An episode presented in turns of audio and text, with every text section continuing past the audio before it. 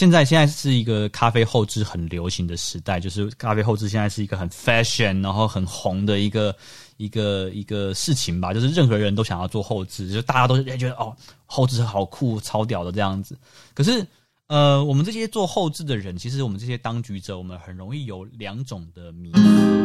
咖啡简单说，也可以是困难说。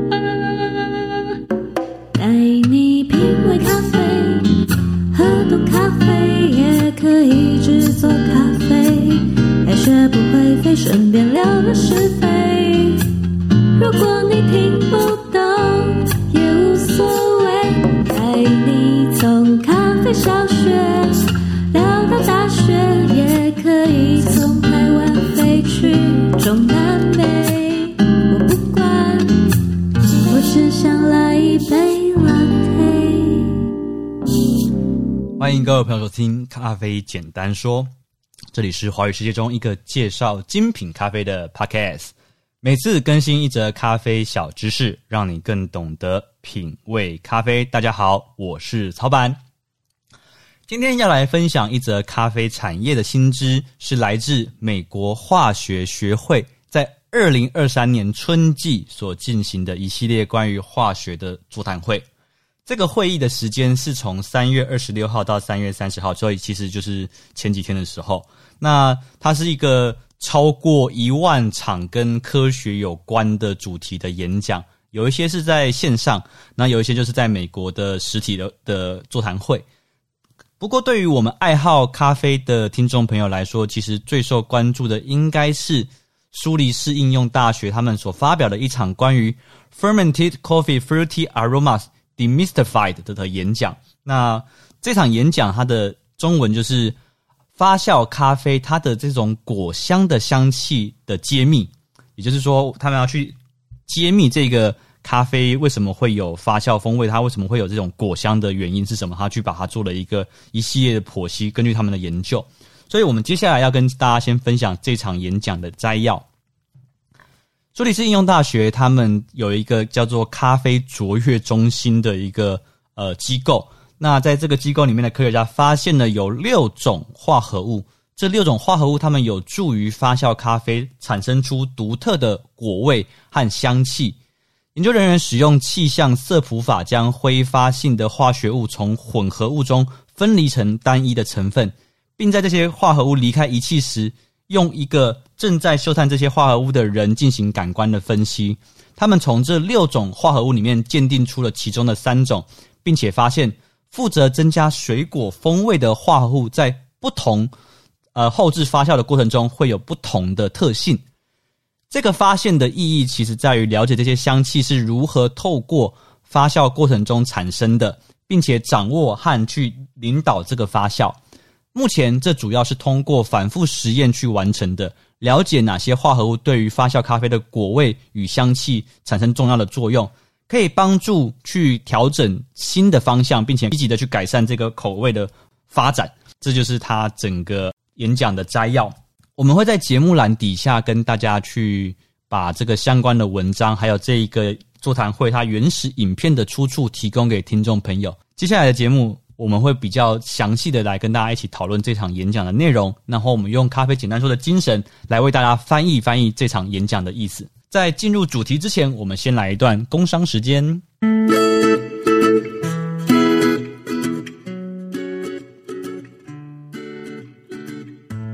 唤醒你的味蕾，感受来自非洲大陆的热情。我们诚意的推荐伊索比亚耶加雪菲浅烘焙的水洗咖啡豆。这款咖啡豆种植于伊索比亚耶加雪夫地区，海拔高达两千公尺，拥有丰富的自然资源和独特的气候条件。采用传统的水洗方式去做精心的处理，完美呈现出其清新、花香和果味的风味特点。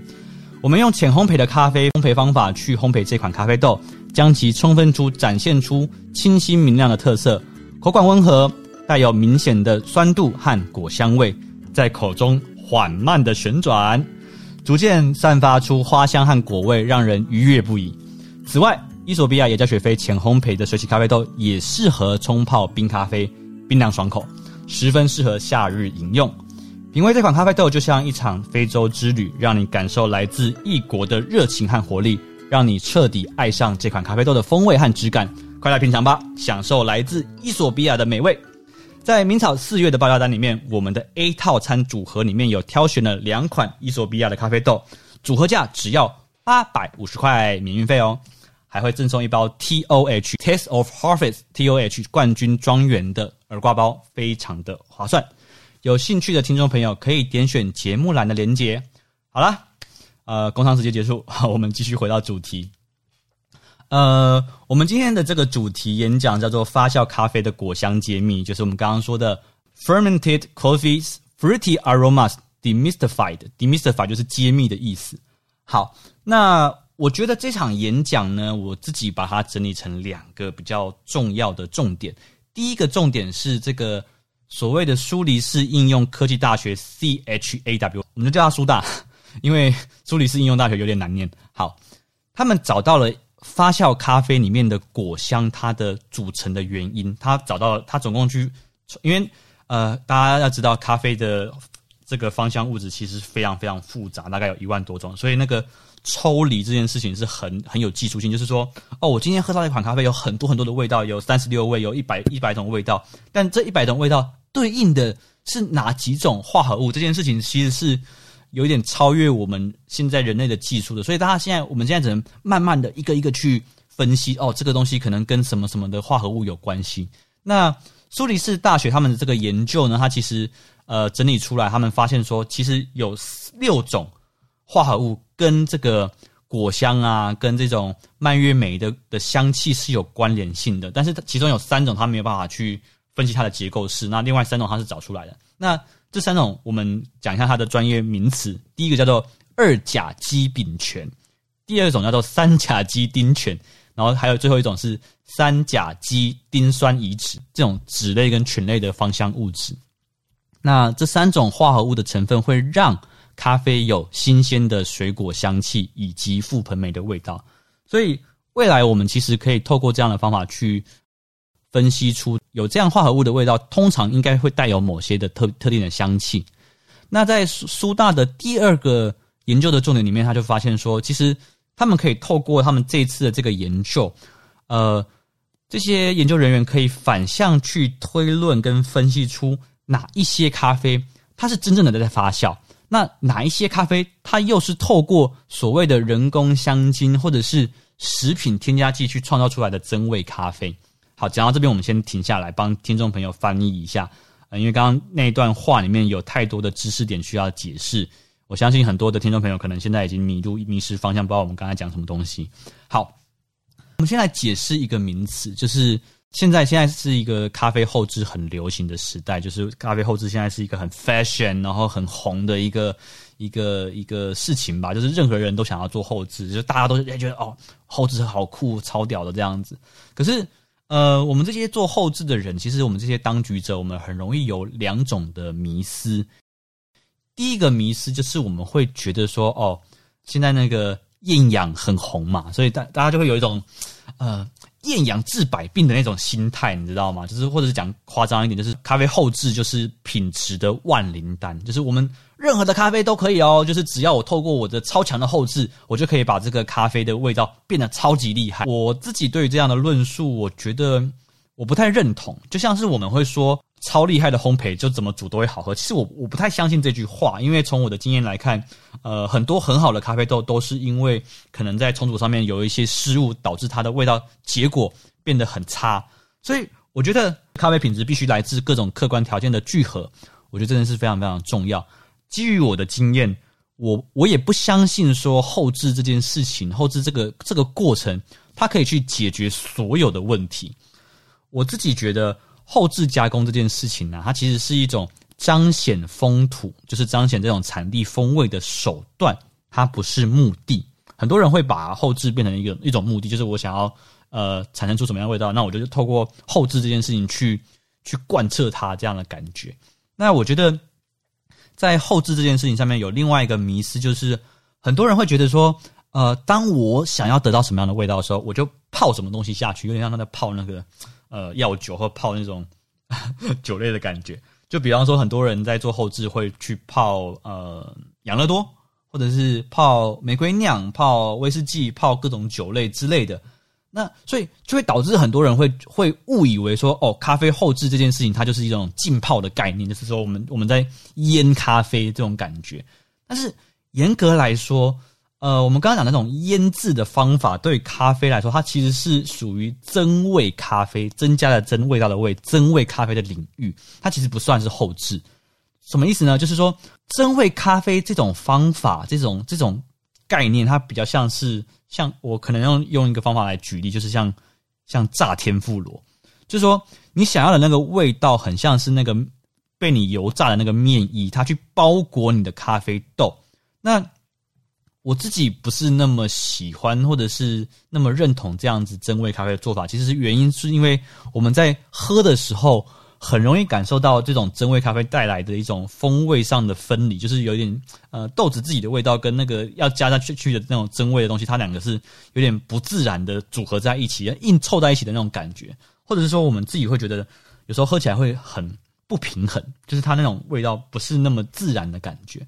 那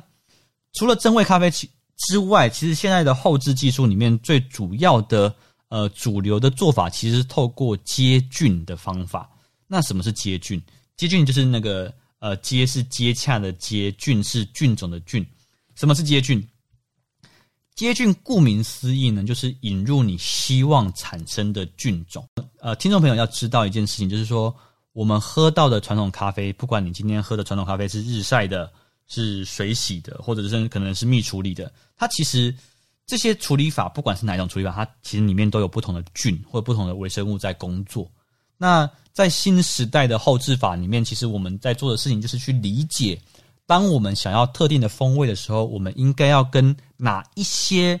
微生物一起去工作。那这这是现现在主流的后制法里面比较在关注的一个范围。好，那我们回到我们刚刚的这这个演讲的本身。那我觉得苏大的这个苏黎世大学的这个演讲，它其实如果未来再从学界进到产业之后，它其实。可以帮助我们这个产业更了解，说哪些咖啡是真的，它是透过这种接菌的方法去后置发酵的咖啡。那哪一些咖啡它可能又是就是我们刚才讲的那种自然增味啊，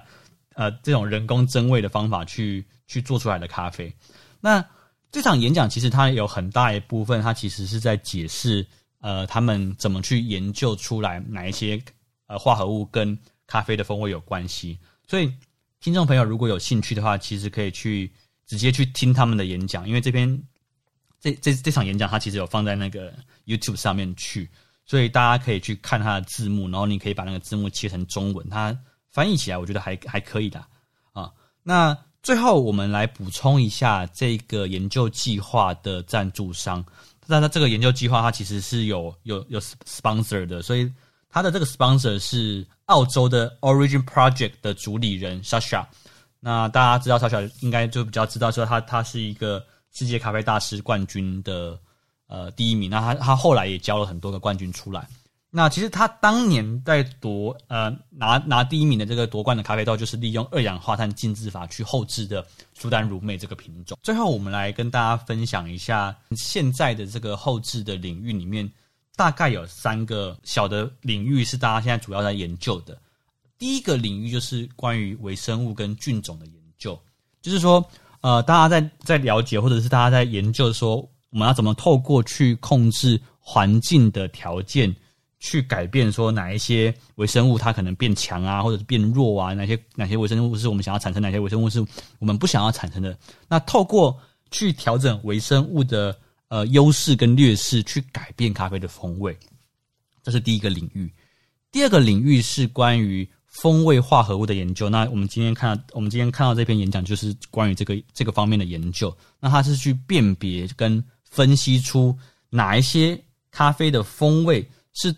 透过哪一些特定的化合物组成的，这是第二个领域的研究。那最后一个在咖啡后制的领域有在研究的东西，就是说咖啡的干燥。怎么样去干燥咖啡，可以让咖啡的风味？第一个，它的风味保留度最高；第二个，它可以去最长时间的去储存咖啡。那这是整个我们现在在咖啡后制领域最主要的三个领域呃研究领域的范围。好，那以上就是我们今天的节目内容。喜欢我们的节目的话，记得五星好评，分享给你的咖啡伙伴们。咖啡简单说，我们下期再会，拜拜。